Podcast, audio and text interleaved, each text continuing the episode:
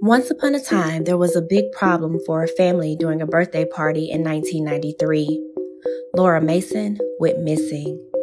People often tell stories about ladies disappearing while having fun outside with their kids to remind them to be careful.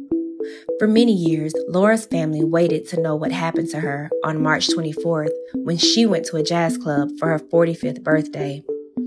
On that day, Laura's family members gave her a ride to a place called El Capitan Lounge in Kansas City, Missouri. That was the last time anyone saw her, and she was with Richard Stallings, who owned the club and was also her ex-brother-in-law.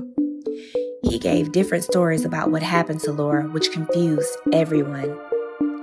Two years later, Stallings faced serious charges for the death of his girlfriend, Donna Meredith. He got life in prison for it, but he said he didn't do it. The court documents told a story about how Stallings was jealous and possessive of Donna, which made people suspicious of him. In two thousand fifteen, the police got a tip that Laura might be buried in Stallings' old backyard, but they didn't find anything.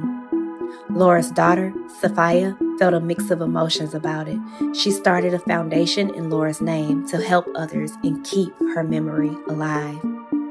Laura was five feet six, weighed one hundred forty pounds, had curly, black, dark brown hair and brown eyes. She was last seen wearing a green and black sweatshirt, black sweatpants, a black coat, black shoes, and an Anne Klein watch. She would be almost in her eighties today. If anyone knows anything about what happened to Laura, please do not hesitate to reach out to the Kansas City Police Department or their local authorities at eight one six, two three four, five one three six. The agency case number to reference is nine three dash zero four four eight five seven, and help bring Laura home.